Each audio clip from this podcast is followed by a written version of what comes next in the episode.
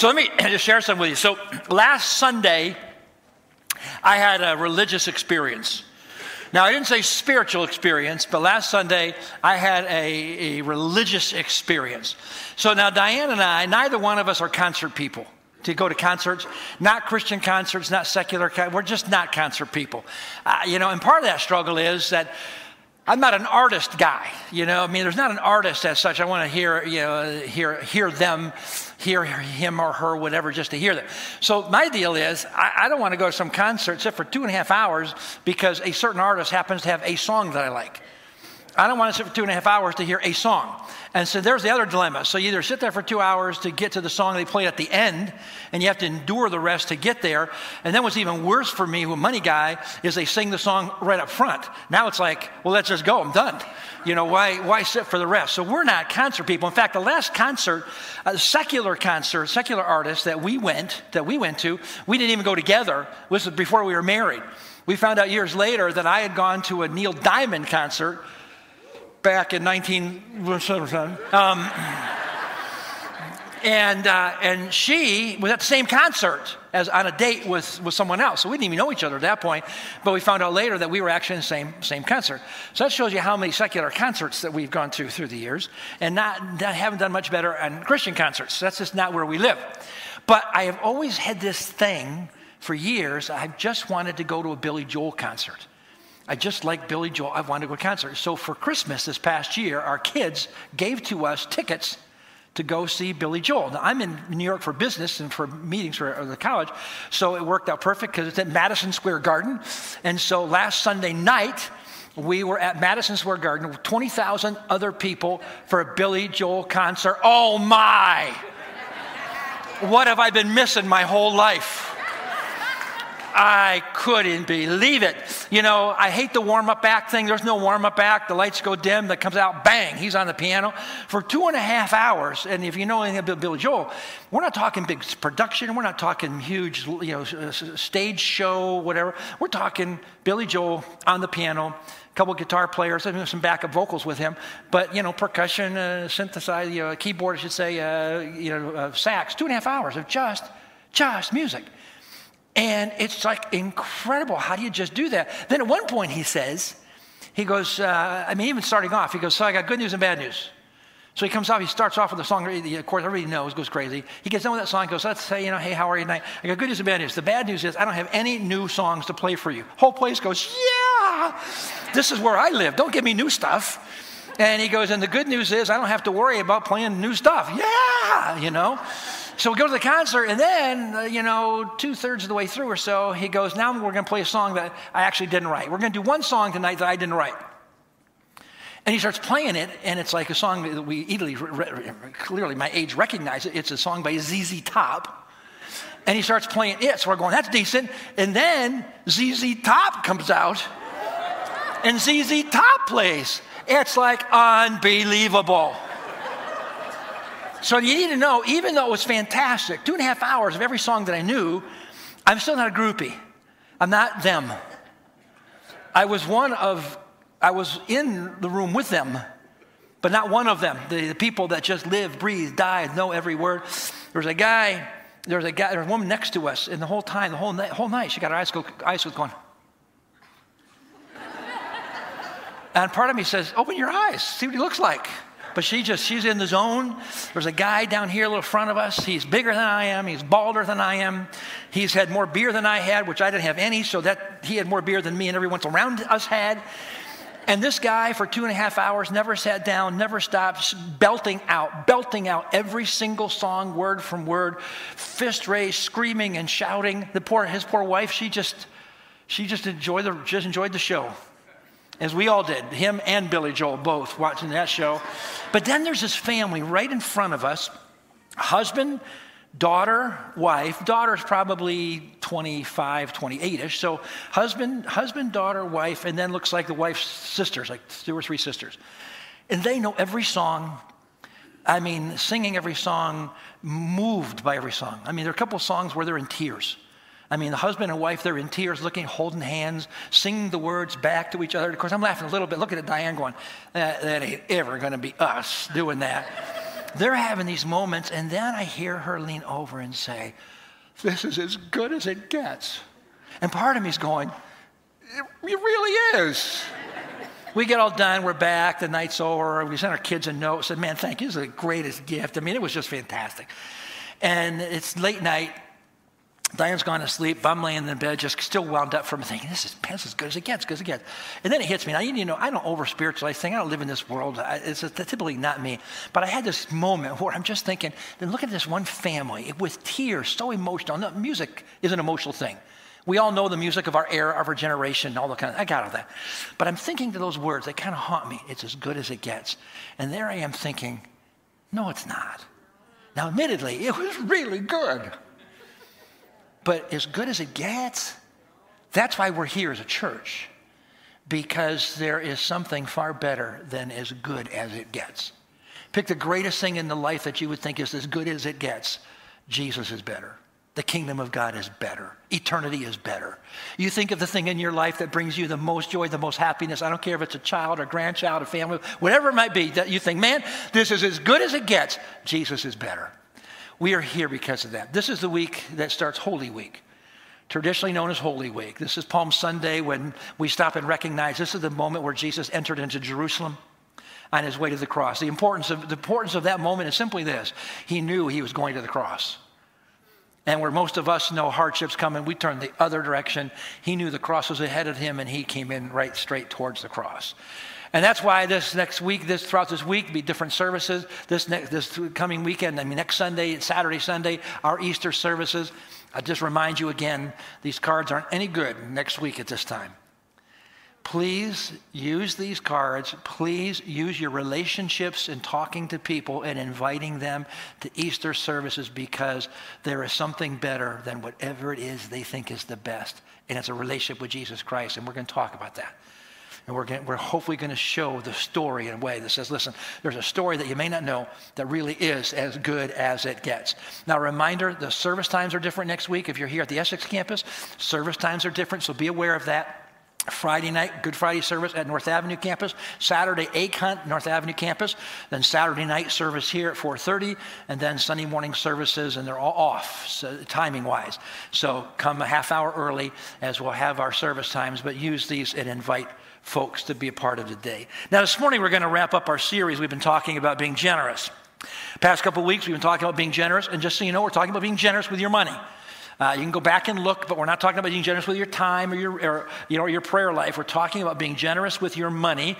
And this series is on being generous. And let me start with a statement. Would you, would you agree with me? Let's be honest. Wouldn't you agree that it's a lot easier to be generous with someone else's stuff? I mean, it just is. I was on a trip, I was traveling, and I came back, and while I was gone, my son and his wife they were moving into a new apartment and while i was gone they moved in my wife was, was helping them move and so I, I, moved, I missed the move and I literally flew in after the move is all done, and they said, Hey, you should stop and see our new apartment. It happens to be right on the way back home. So I pulled in, I go look in the apartment. I'm going in, I'm going, This looks familiar. That's, that, that, that's my couch. And uh, you know, yeah, that's my that's my couch. I was I'm gone, and my couch is gone. And then I look, and there's this coat rack that has been in my office for years. And I turn around and I go, "That's my coat rack." And they go, Yeah, mom gave it to us. It's easier to be generous with someone else's stuff. That's just the way that it goes. So you would agree with that, right? So, I mean, so so to that end, here's what I want you to do. I want you to take your wallet and your checkbook, your credit card, whatever, get, get those out, and I want you to hand those to the so someone either behind you or in front of you. Not someone beside you because there's chances other family members, but take your money. See, I don't see anyone reaching for your wallet right now. Take your money and hand it to the person behind you or in front of you because later when I ask you to give, it'll be easier for you to be generous with someone else's money. Isn't that how it works? It would, it would be really, really easy. So let's just be honest. When we're talking about being generous, we all understand the fact that when it's our stuff, it gets a little, a little tricky because we're not nearly quick, quick to be generous with our stuff. Now, I can't go back and recap all those weeks, but let me give you some quick speed up things to get to this point where we finished today. We're talking about generosity as an issue of the heart and of mind. It's about setting your money free. And when you set your money free, you set yourself free. You say, well, how do you set your money free? You do that starting place is by settling this issue of ownership. And what that means is you recognize that I am not the owner of anything. Generous people understand, they realize and they embrace. Now, catch that. They realize and they embrace the fact that they don't own anything. God owns it all. Everything I have is on loan to me, and it's on loan to me only for a short time. In the scope of eternity, and even in the scope of the last 2,000 years, my life is negligible as far as time. I don't own a thing. It's all on loan to me for a period of time. And if I'm not the owner, that also means I'm accountable to the owner. Make sure you get that because this is where generosity begins to take, take form when I realize I'm not the owner, I'm not the consumer, I'm the manager, and I will be held accountable for that. Our lives are not our own. This breath I breathe is not my own. My breath is on loan. And as soon as I recognize that, the better off I will be. When I recognize and realize that, listen, I didn't plan my entrance into this world and I don't get to choose my exit from this world, it would be a huge, huge mistake. If you're visiting, you hear, you hear nothing else today. Hear this. It would be a huge, huge mistake on your part to think that you have all the time in the world. Because the truth of it is, you don't know that you have all the time in the world. I mean, your, day, your, your life could be over pretty quickly. Now, last week we looked at this story from Jesus, and here's that background where there was a guy, Jesus told a story about a guy who had a lot. I mean, he had tons, he had more than he needed. But on top of that, he got even more than he needed. So he already has enough, and now he gets even more. And recall the story, he doesn't share it, he keeps it. He makes a decision and says, I'll build big. My barns are already full of grain. I'll just build, I'll tear them down and I'll build, build bigger barns to hold more stuff. And God said to him, You fool, tonight your life's going to be required of you. You fool, you th- you've got lots of stuff, but you don't have, have lots of time. You've got a lot of stuff that you're saving, and catch this now, to consume later. Remember, we said this we don't have money problems, we have consumption problems.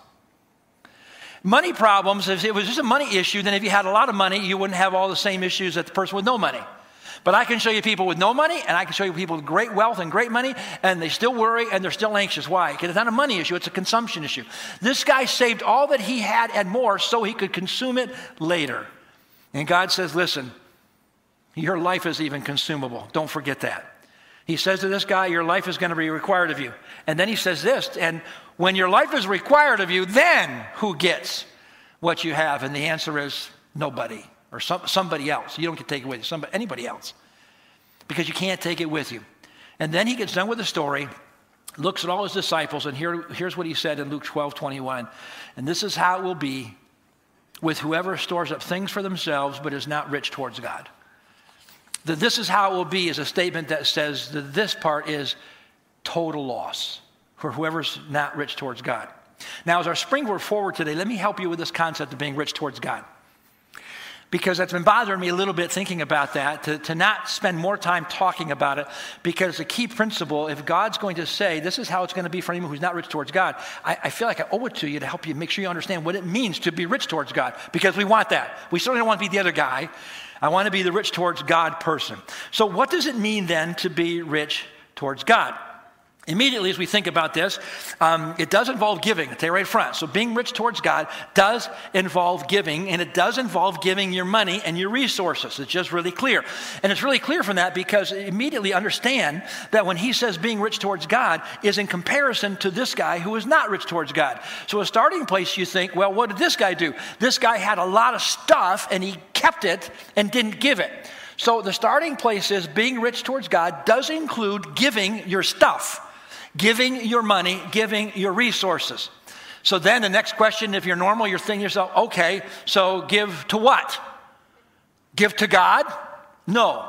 Talking about being rich towards God, not giving to God. You see, God doesn't need your money. When God, talk, God talks about being rich towards God, He's not saying to you, hey, here's the amount I want you to give to me so that I can be rich. God's already rich. So He wants us to be rich toward God. Well, then what does that mean? Give to what then? So catch this. Give to what God loves. In just a minute, I'm going to give you a picture. You get this right away. Give to what God loves. Okay, what does God love? God loves His church. God loves His church. And some of you go, oh, there it is. This whole thing was a give money to the church thing. Well, stick, stick with me here because you got that wrong. God loves his church. In fact, the Bible calls the church the bride of Christ. You know, and Jesus loves his bride. And some of you are thinking, okay, okay, give it to the church. Yeah, give to the church, but not quite like you may be thinking. This is not about giving to the church fund. This is, this is, uh, is not that at all, because who is the church?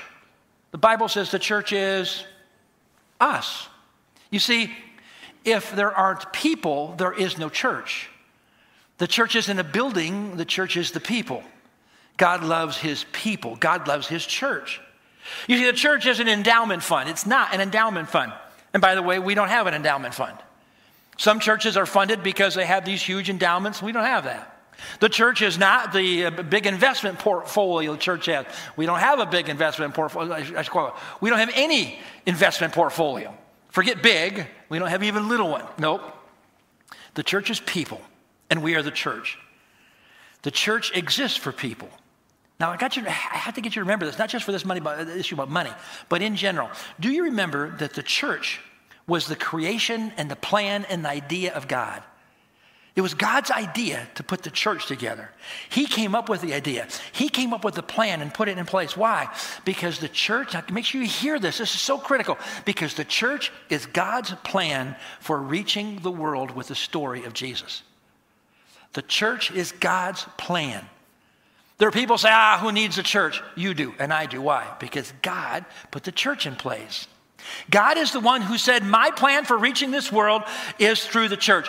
God's plan for reaching this region is the church. God's plan for reaching this state is the church. God's plan for reaching this neighborhood, your neighborhood, is the church. God's plan for reaching your neighbors in your street, it's the church of Jesus Christ. Why?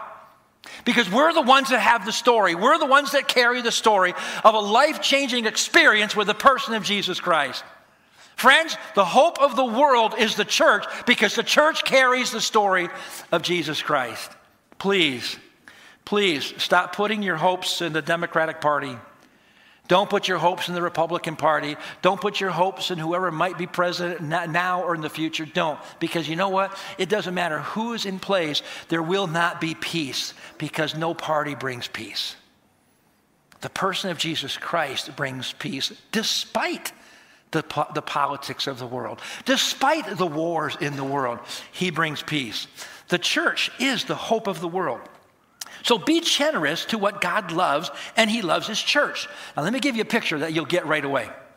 If you want to be rich to me your, as your pastor, you want to be rich towards me as your pastor, then love my wife and take care of her, right? If you want to be rich towards me, love my kids and take care of my kids. Because you take care of them, that is rich towards me. Any parent here gets that, right? Any parent gets that. You want to be rich towards me? Just love my kids. Just love my family. And you're rich towards me. Any grandparents get that, right? You want to be rich towards me? Love my grandkids.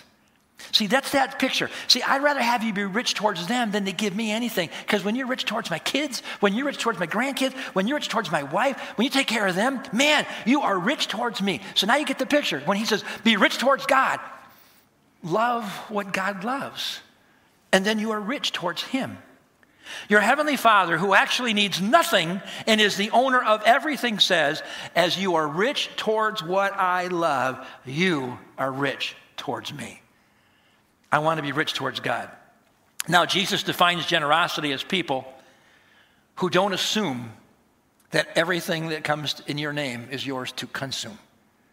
See, generosity begins by making this switch on the ownership issue. Now, today we're going to be very, very practical. I'm going to actually give you a plan. For some of you, you will have heard versions of a plan like this because right from a scriptural principle. But for many of you, this will be the first time I'm going to give you a plan that quite literally can radically change your life. No hype here. This is no markup for, you know, $39.95. I can change it. Nope. There's a plan we're going to present today that can be life changing. If you're 20s, in your 30s, 18, whatever, you know, 15 years old, you get this plan right now. You set yourself up for success for the rest of your life. And for those of us who didn't get this plan earlier in your life, you'll wish you had, and it's never too late to start. But I'm give you a practical plan. Now, let me remind you of the promise of Jesus, and that is for anyone who decides to live a generous life. A generous life, just so you know, is in contrast to the, the, the, world model. Anyone who would choose to do that, your life will be marked by happiness. It's a pretty good deal. Now, happy moments, your life will be marked by happiness. Now, true generous living doesn't happen by accident. So here's the first thing. You want to jot some things down? Here's the first thing. True generosity and a generous way of living does not happen by accident. The first statement is you have to have a plan. The first step in being generous is you have to have a plan. Now, I'm going to tell you now, you have to have a plan. I'll, help you with but you got to get a plan. You got to put it in place. Some of you immediately go, oh boy, you lose me right here. I'm not a planner. I'm not a planner. You know, some of the guys in the room are going, oh, I'm not a planner. Talk to my wife. She's the planner. Or the reverse, is the wives say, talk to my husband. He's a planner. So the, the, the issue is just so you'll know that when it comes to finances and when it comes to money, every single one of you, whether you're married or not, you do have a financial plan, even if you don't know it. You have a plan, you just don't know what it is. And quite honestly, we could figure that plan out if you wanted me to. I'll just assign someone to follow you around for a month or so and record everything that you spend and where you spend it. And after a month or two, they'll say, Right here's your plan. And you would say, Yep, that's exactly me. So we have a plan. Now, the next thing I'll say is, and chances are good that your plan's a bad plan. Now, some of you are going to say, well, that's offensive. Welcome to my life. that's offensive. But please know, I'm not being critical here. Here's what I know about plans. Unless you have an intentional plan that you are carrying out, then your plan's probably a bad plan. You say, well, how do you say that? Because here's what I know about people we never drift into a good plan, we only drift into bad habits. And that's the way it goes. See, if I have a really good plan, then I go execute the plan, but I can, I can have really good intentions, but we always drift towards trouble. We never just drift into great plans or great habits, we drift into trouble. So chances are good if you don't have a set plan that you're following, it's probably a bad plan. Financial habits that you have fallen into, that's your plan, just so you know. Now, let me tell you what most people's plan is.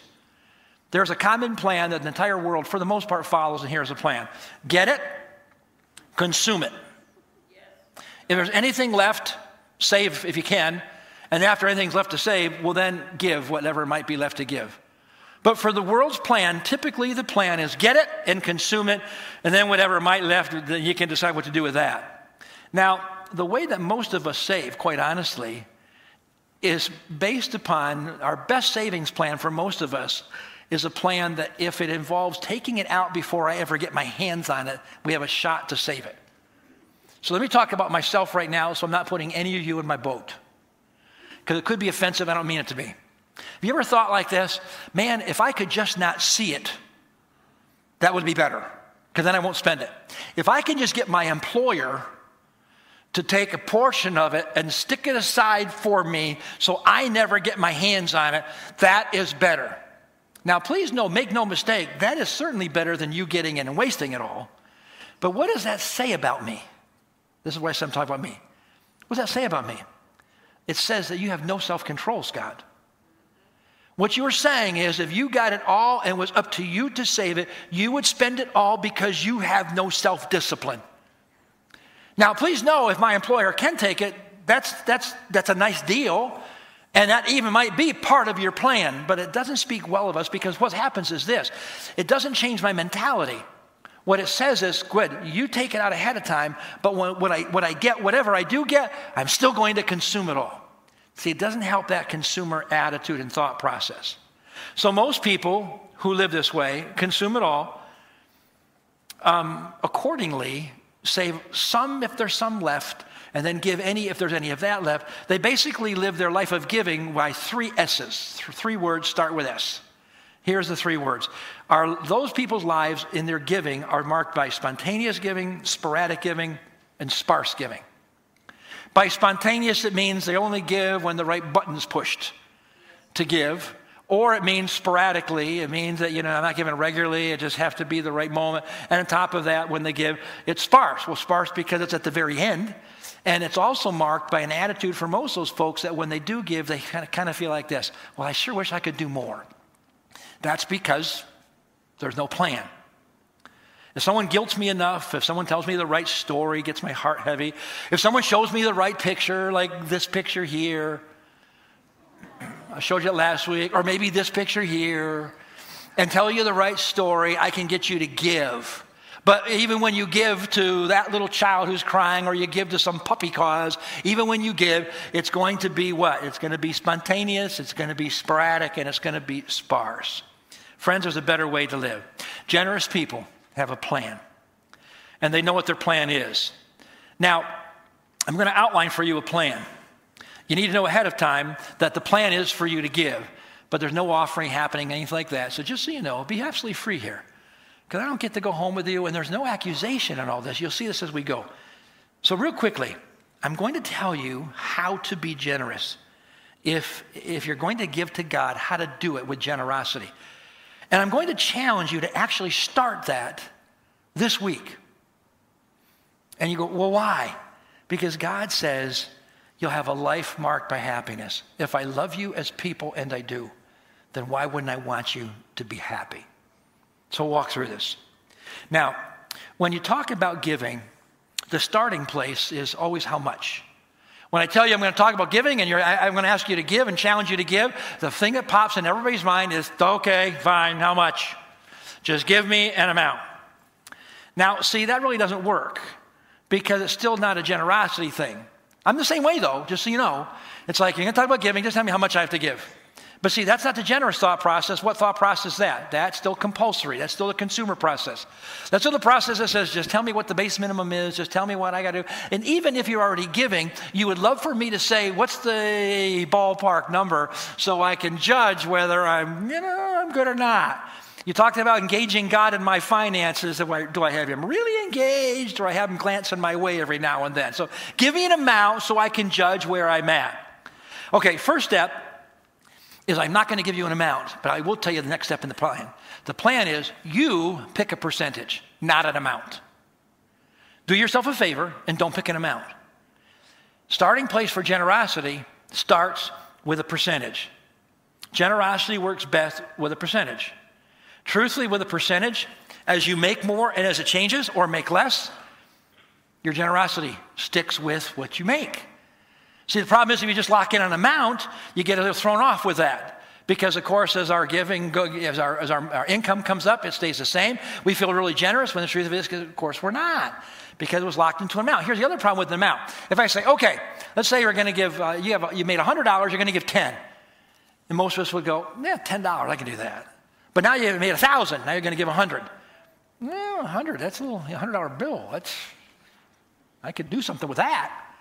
And of course, every time you add a zero, you get this feeling like, ooh, that's a lot of money. But step back for a second. If it's a percentage, it's not any more in comparison to where I was at this mark or on that mark. And so it gets you off, you get your mindset off of the amount, and it simply says, this is the percentage I'm going to give. And again, it's part of a plan, not spontaneous, not sporadic, not sparing. And the second thing that generous people do is when they, when they, when they stop acting like consumers and are going to change their way of living, the second thing is actually reorganize their, their financial plan, which means this they give to God first, they set priorities. See, most of us, our priorities are by default. Well, I got to pay the mortgage, I got to eat, I got to have gas. But for generous people that are going to go with a new plan instead of the world's crazy way of thinking, where you just consume it all, they actually first decide a percentage to give, and then they prior- prioritize, which says, I'm going to give God His first. That's the first step. Instead of consuming it all and seeing if there's anything, no, I'm going to set the amount and I'm going to give that first. See, it's called upside down living. And I would challenge you that instead of accepting the world's crazy world of giving, which consume it all and see what you got left and worry the whole time, actually reverse it, give God first. And the world will say that's crazy. But they're not happy, not like you will be. And they will not be at peace, not like you will be. Upside down living. So here's the plan I'm going to give you. If you take notes, you can jot it down. It's the 10 20 70 plan. I heard this when I was a kid. I've told my kids this 10 20 70% plan. Give 10%, save 20%, live on, uh, yeah, give, yeah, give 10, save 20, live on 70%. So give God, give God 10%, you save 20, you prioritize, you start with that, then you consume the 70. Then you live on the 70. Now, from a simple, from a simple perspective of the plan, If you do this, you're going to give more, save more, have more, and consume less. But on top of that, so you're going to now have a percentage. God says when you have that percentage and you stick to it, you're going to be happier. You have a percentage, you have a new priority. I'm going to give to God first. And then your generosity will be progressive, which means it keeps moving the way your income moves. So I want to challenge you right now just decide to do it. You say, well, you locked in on 10, 20, 70? No, change it up. Change it up. And if you're wondering, well, okay, I'll do that, but so out of curiosity, Scott, so why did you land on 10%? Well, I'll tell you why. We have two places in Scripture that definitively speak about an amount, if you will. One is in the Old Testament, and it talks about 10%. It uses the word tithe, and it talks about 10%. And that, just so you know, that 10% idea was carried into the New Testament as well. So it's not just an Old Testament thing. That's the one place. The second place we have a definitive teaching on amount doesn't have a set percentage. What the New Testament says, Jesus speaking, the Apostle Paul's te- uh, uh, teaching says this. So here, you want to pick an amount? Here's how you pick it. How grateful are you for eternal life? How much you think eternal life is worth to you? How much is it worth to you sleeping at night, not being anxious? I mean, Jesus Christ came, died on the cross for you, took your sins, a debt that you could not pay. How much is that worth to you? And most of us would say, well, let's just stick with 10%. Let's just work with that. Because when you start putting in that vein, you kind of go, oh, how do I put a price on that? It's, it's, I mean, priceless. So 10%, we kind of park ourselves there. Here's the passage that some of you will know from Malachi chapter 3. I, the Lord your God, do not change. So you, the descendants of Jacob, are not destroyed, which means it doesn't matter how bad, bad we get, God stays consistent with his love for us. Ever since the time of your ancestors, you have turned away from my decrees and have not kept them. Return to me, and I will return to you, says the Lord Almighty. But you ask, How are we to return? Will a mere mortal rob God? Yet you rob me. But then you ask, Well, how are we robbing you, God? Look what he says in tithes and offerings. You are under a curse, your whole nation, because you are robbing me. Bring the whole tithe into the storehouse, that there may be food in my house. The storehouse is the church. Bring the whole tithe into the storehouse, so there may be food in my house. Test me in this, says the Lord Almighty, and see if I will not throw open the floodgates of heaven, catch this, and pour out so much blessing that there will not be room enough to store it. I will prevent pests from devouring your crops, and the vines in your fields will not drop their fruit before it is ripe, says the Lord Almighty. He says, listen, uh, 10%, the tithe, you keep withholding that like you're the owner. I'm asking you to give that back to the storehouse, to the church, to the place, or the center of life. Give that back. And if you do that, he says, not only will you have a happy life, but you engage me. I will bless you. See, in their economy, blessing would be man, keep the bugs from eating up the crops. Uh, don't let the, the fruit fall off the tree. I'll bring it up today. I can't, I, can't, I can't begin to tell you this answer because I honestly don't know it. How many times I wonder how my refrigerator kept working well beyond its, its death date because God said, You're being faithful to me, I'm just going to keep that refrigerator going for you. How many times God has kept the car going when that car should have died, but God says, You know what? I'm going to keep that going for you. For years, I tried to grow, grow fruit trees in our backyard. Nothing. Nothing. I tried every fruit tree you can imagine, every combination of tree. I would plant them, I'd be excited, I'd prune them, I'd spray them, I'd cut them, I'd fertilize them. And every year they'd have fruit and they'd drop their fruit. So I hear about not dropping fruit. Man, I look at that thinking, maybe I should have given more. Maybe that's the deal. Remember the last time I went out to those trees? I had, tree, I had fruit trees lined up there. Remember that last spring I went out and had a pep talk with them? I said, listen, guys, you know, eight years here, nothing. And so here's the deal either you produce fruit this year, or I'm telling you right now, I will cut you down. And sure enough, I had fruit. So you got to talk to them. You got to talk to them. I had fruit. Every tree was full of fruit. And I wanted my wife said, look at every tree is full of fruit. And she goes, Yeah, don't get too excited yet. Sure enough, everyone dropped off. Within an hour, I had a chain hooked up to those trees, ripped them out by the roots, and off to the dump they went. Now, thankfully, God doesn't do that with us because he loves us. But he, there's a principle there that says this if you will give to me, and you do so with joy, I'm going to engage in your life. I'm going to meet your need. Things that you can't even see happening, I will take care of them and make sure they don't happen. He says, Test me on this. Now, the, the part of the reason for generous people are so happy is because of this promise. They're happy because they know the blessing of God. I want that for you. So 10% is a biblical number. Now, at this point, some of our Bible scholars would say, hey, time out. I know the Bible. And I know that the number three is also a biblical number. And seven is also a biblical number. So why not three or seven percent? And I say to that, I know that one of the most popular numbers in the Bible is 40. Let's go 40%. And immediately we go, okay, let's work on 10. Let's just work on 10. Let's just keep sticking with that. So here's the deal. I'm going to come back and later remind you again. You can pick a percent. We're starting with 10 because there's a biblical number and it also fits the 10, 20, 70 plan. So it just it fits out nicely there. But the, the issue here is this you pick a percentage and you say to God, I'm going to give you first. And make sure that percentage fits within your income, it fits within your heart. And so there's no question, no question, if you only have only ever lived as a consumer, to think about living on 70% and giving 10 first and saving 20 next is going to be overwhelming to you. And I don't have anybody better answer than to say, just do it. Now, maybe you start at 2 or 3%. Maybe you start saving 8 or 10%.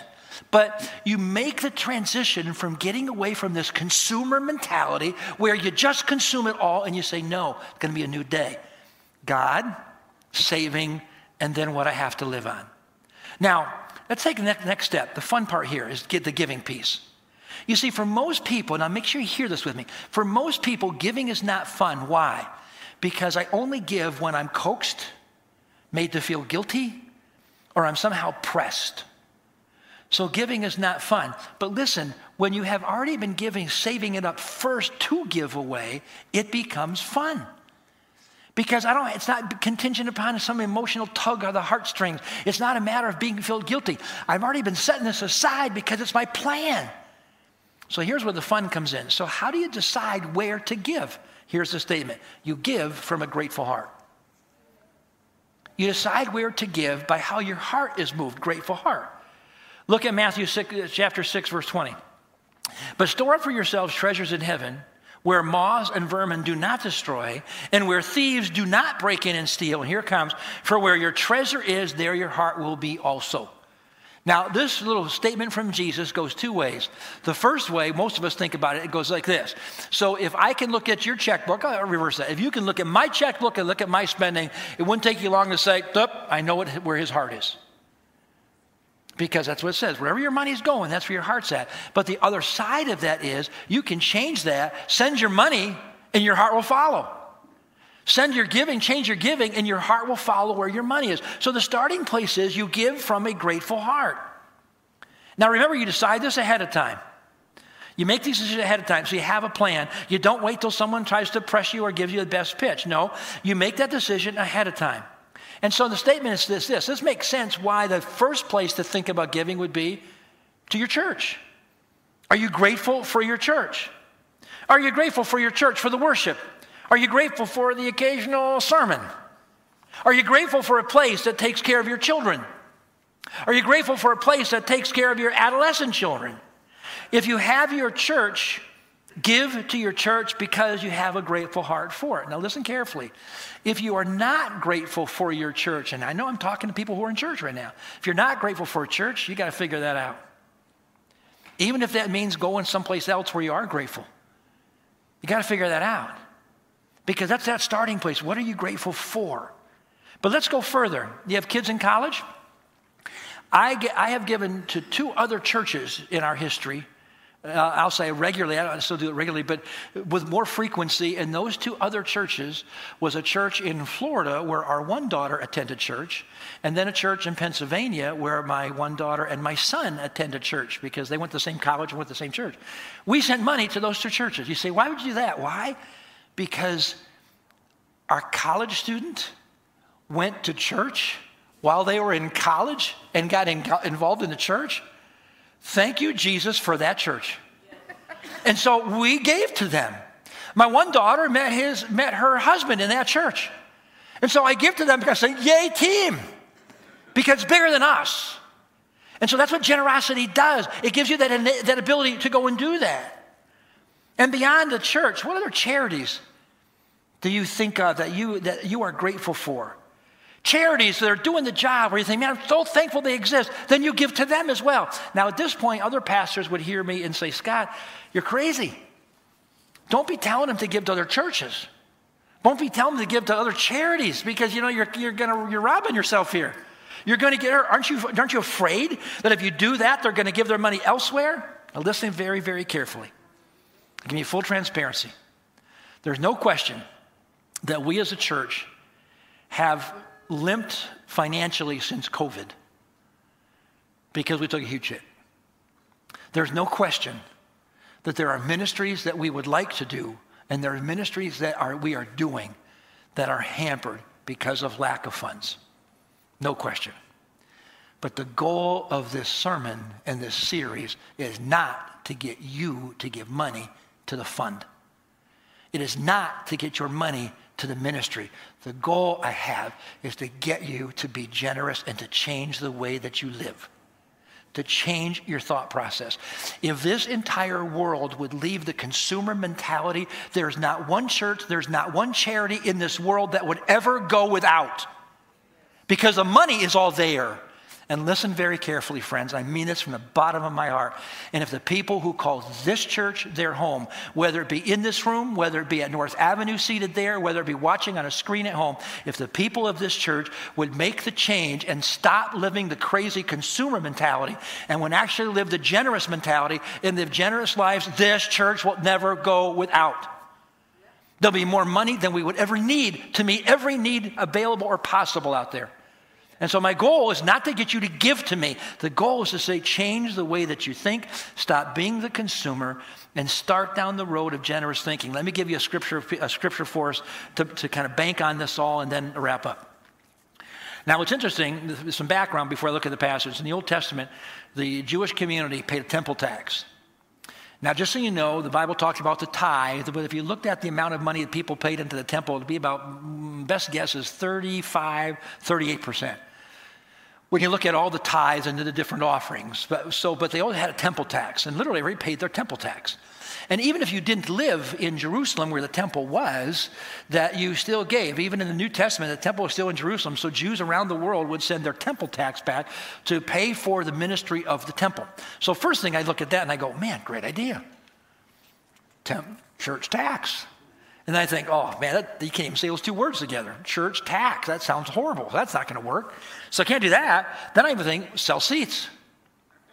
Even better, because here's what I know you're all seated in the exact same seat that you sit every week, or roughly the same zone. So we'll just, uh, how about a yearly, yearly pass for your region, for your area?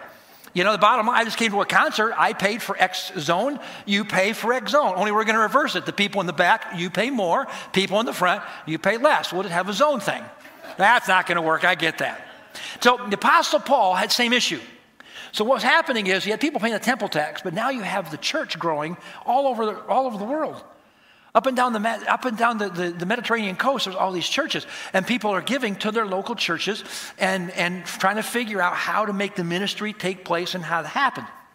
Now, what happened is this here's the picture, the picture you have to get. So the church starts in Jerusalem. Jerusalem was the megachurch of the day. I mean, it literally was. By, by, by all standards of history, it was a megachurch. Thousands of people. Don't forget, 3,000 in one day, thousands after that. So Jerusalem is the megachurch, and Jerusalem is the one who's sending money out to all of these new churches to get started. The Apostle Paul is a missionary. He's taking money from Jerusalem, the Jerusalem church, building churches, growing churches. But over time, the Jerusalem church comes under incredible persecution. And the megachurch is now being attacked. And the Christians of the megachurch, they can't get jobs, they don't have money, they are outcasts from society. They're an impoverished people. Apostle Paul's out there and says, You know what? We're going to do something.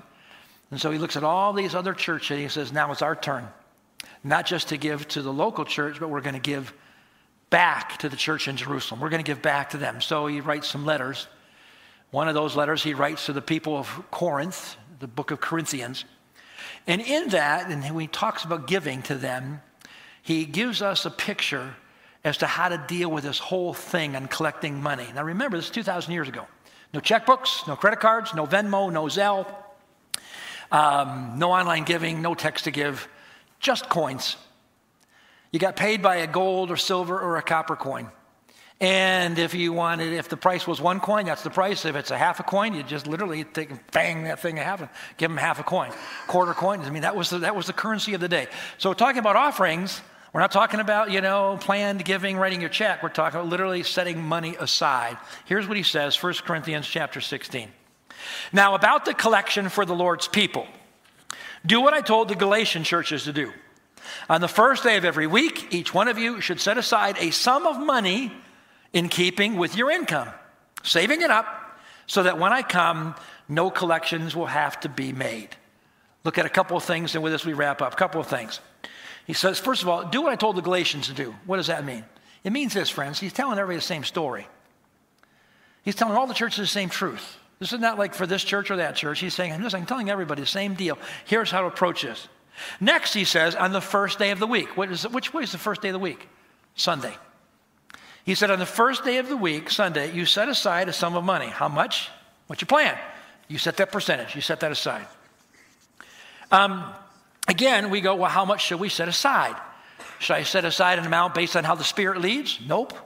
Should I set aside based on what I think others are going to give? Nope, because that's what we like to do. How do I measure up with everybody else? Nope. Uh, how do I wait till after the sermon to see if the guy, yeah, was he good today or not? Please, no, and not on that one. ahead of time, he says, ahead of time, you decide. You decide. Set it aside. But how much? In keeping with your income. That's what he said. You know how much you make, you know how much you spend, you know how much you consume. In light of God's grace, what's, what's your percentage look like? Stick with the percentage, but what does that look like? Now, if the people would have said to Paul, Yeah, but Paul, how much? I think Paul would have said, Same thing. Well, what are you grateful for? How much are you thankful for? Set it aside. And then what happens, he said, now you're just plain grateful and generous and not stuck on compulsory giving. Just give me the amount so I meet the, the, the number. Now, the problem is this it's hard. It's hard to have our giving match how grateful we are for eternity and for what Jesus has done for us. Number one, because you can't put a price tag on that. Got it. But I also say it's hard because we've been living a consumer lifestyle our whole life. And we can't even begin to figure out how to make that match because all the money's going out already. And I get it. Friends, be brave, be courageous, and once and for all, break this crazy cycle. Trust God here and say, God, I'm going to live on 70%. I'm going to save 20 or 10. Or you can change the numbers. But God, I'm going to give to you first, and I'm going to trust you in this. Paul says, set it aside each week. I like that too. Set it aside each week. He says, that way, when I come, there's no collection. You say, what does that mean exactly? Because we have a collection, yeah, but what Paul's saying is this. You set it aside, and that way, when I come, I don't have to make a case. When I come, I don't have to show you the pictures. When I come, I don't have to give you the story, what God's doing here and how He's changing lives. all I got to do is walk up and we go, yep, we're all in it together. You just give and celebrate. Just celebrate God's faithfulness. Now, this is a good plan. It's a great plan. Folks, for some of you, it's time to change the crazy cycle that you're in. Consuming all that you get. Always thinking, if only I had, if only I had, if only I had. Always worrying about money. Always thinking, and, and while I'm worrying about the money, I'm still in more debt, more debt, trying to make ends meet with my credit card. That's crazy. Why not try the new crazy? So let me end. Why not try the new crazy? We're going to call it the happy plan. The new plan we'll talk about the church is the happy plan. Are you went on the happy plan? I kind of like the sound of it, I got to tell you.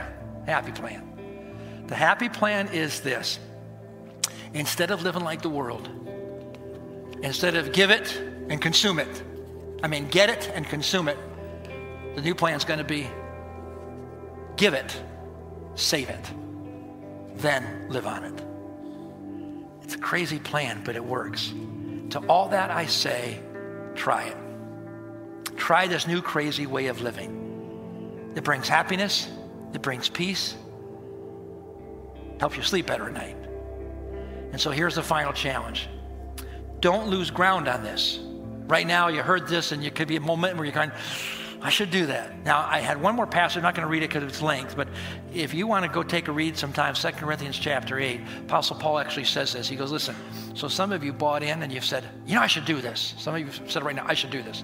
2 Corinthians chapter 8. You can start at first verse. Some of you right now have said, I should do this. Some of you even said, You know what? I'm going to do this. And then what will happen is by the time you get home, something will sidetrack you if you read that past 2 Corinthians, Paul says, hey, listen, you already said you were going to do it, so now go do it. He just simply says, just cross the finish line here. You do so many things so well, he said, be good in this one and go finish it. I want to challenge you today, this afternoon. Go home, look at your finances. If you're married, husband and wife, look at your finances and say, you know what? Let's try the new crazy. Let's try the happy plan. Let's give the 10 or the whatever that percent, but you decide it. Let's give this right up front. And then let's save this, and then let's live on this. Might take you a little while to get there, but you try it. Your life will be changed. Your life will be changed. And remember, happy, happy, happy is the person whose life is ordered around giving rather than receiving giving instead of keeping.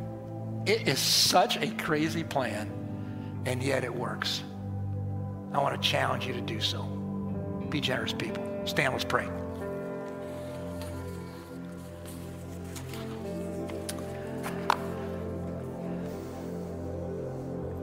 I'm so thankful, Father, that your word is true and that it's true in such practical ways. Uh, this is not, it's not just true about happen to be about some spiritual things in heaven or hell, whatever, but this is how to live, our, how to live life. And, and, and in it, you would say to us, if we would change the thought process of the consumer and recognize you as the owner with accountability and change our lifestyle, happy is the man, happy is the woman whose life is centered and structured around this idea of generous living because it models you. You, Lord Jesus, have been incredibly generous to us. I pray very specifically, let's be honest, Lord, there are people in this room whose heart will never be changed. They will never give, or they'll give sparingly or spontaneously, and that, that kind of a deal sporadically, never change. And I pray that you would change their heart because it's for their benefit. But I pray very specifically for the number of people that right now are just thinking, Lord, I, I think I want to do this, but I don't know how. I mean, the numbers are tough because our mentality has been so consumer driven. Give them the courage this day to say, this day is going to be the day of change for the new crazy. And we'll be excited to see what you do in their lives and through your church. Dismiss us in your grace. Amen. God bless you.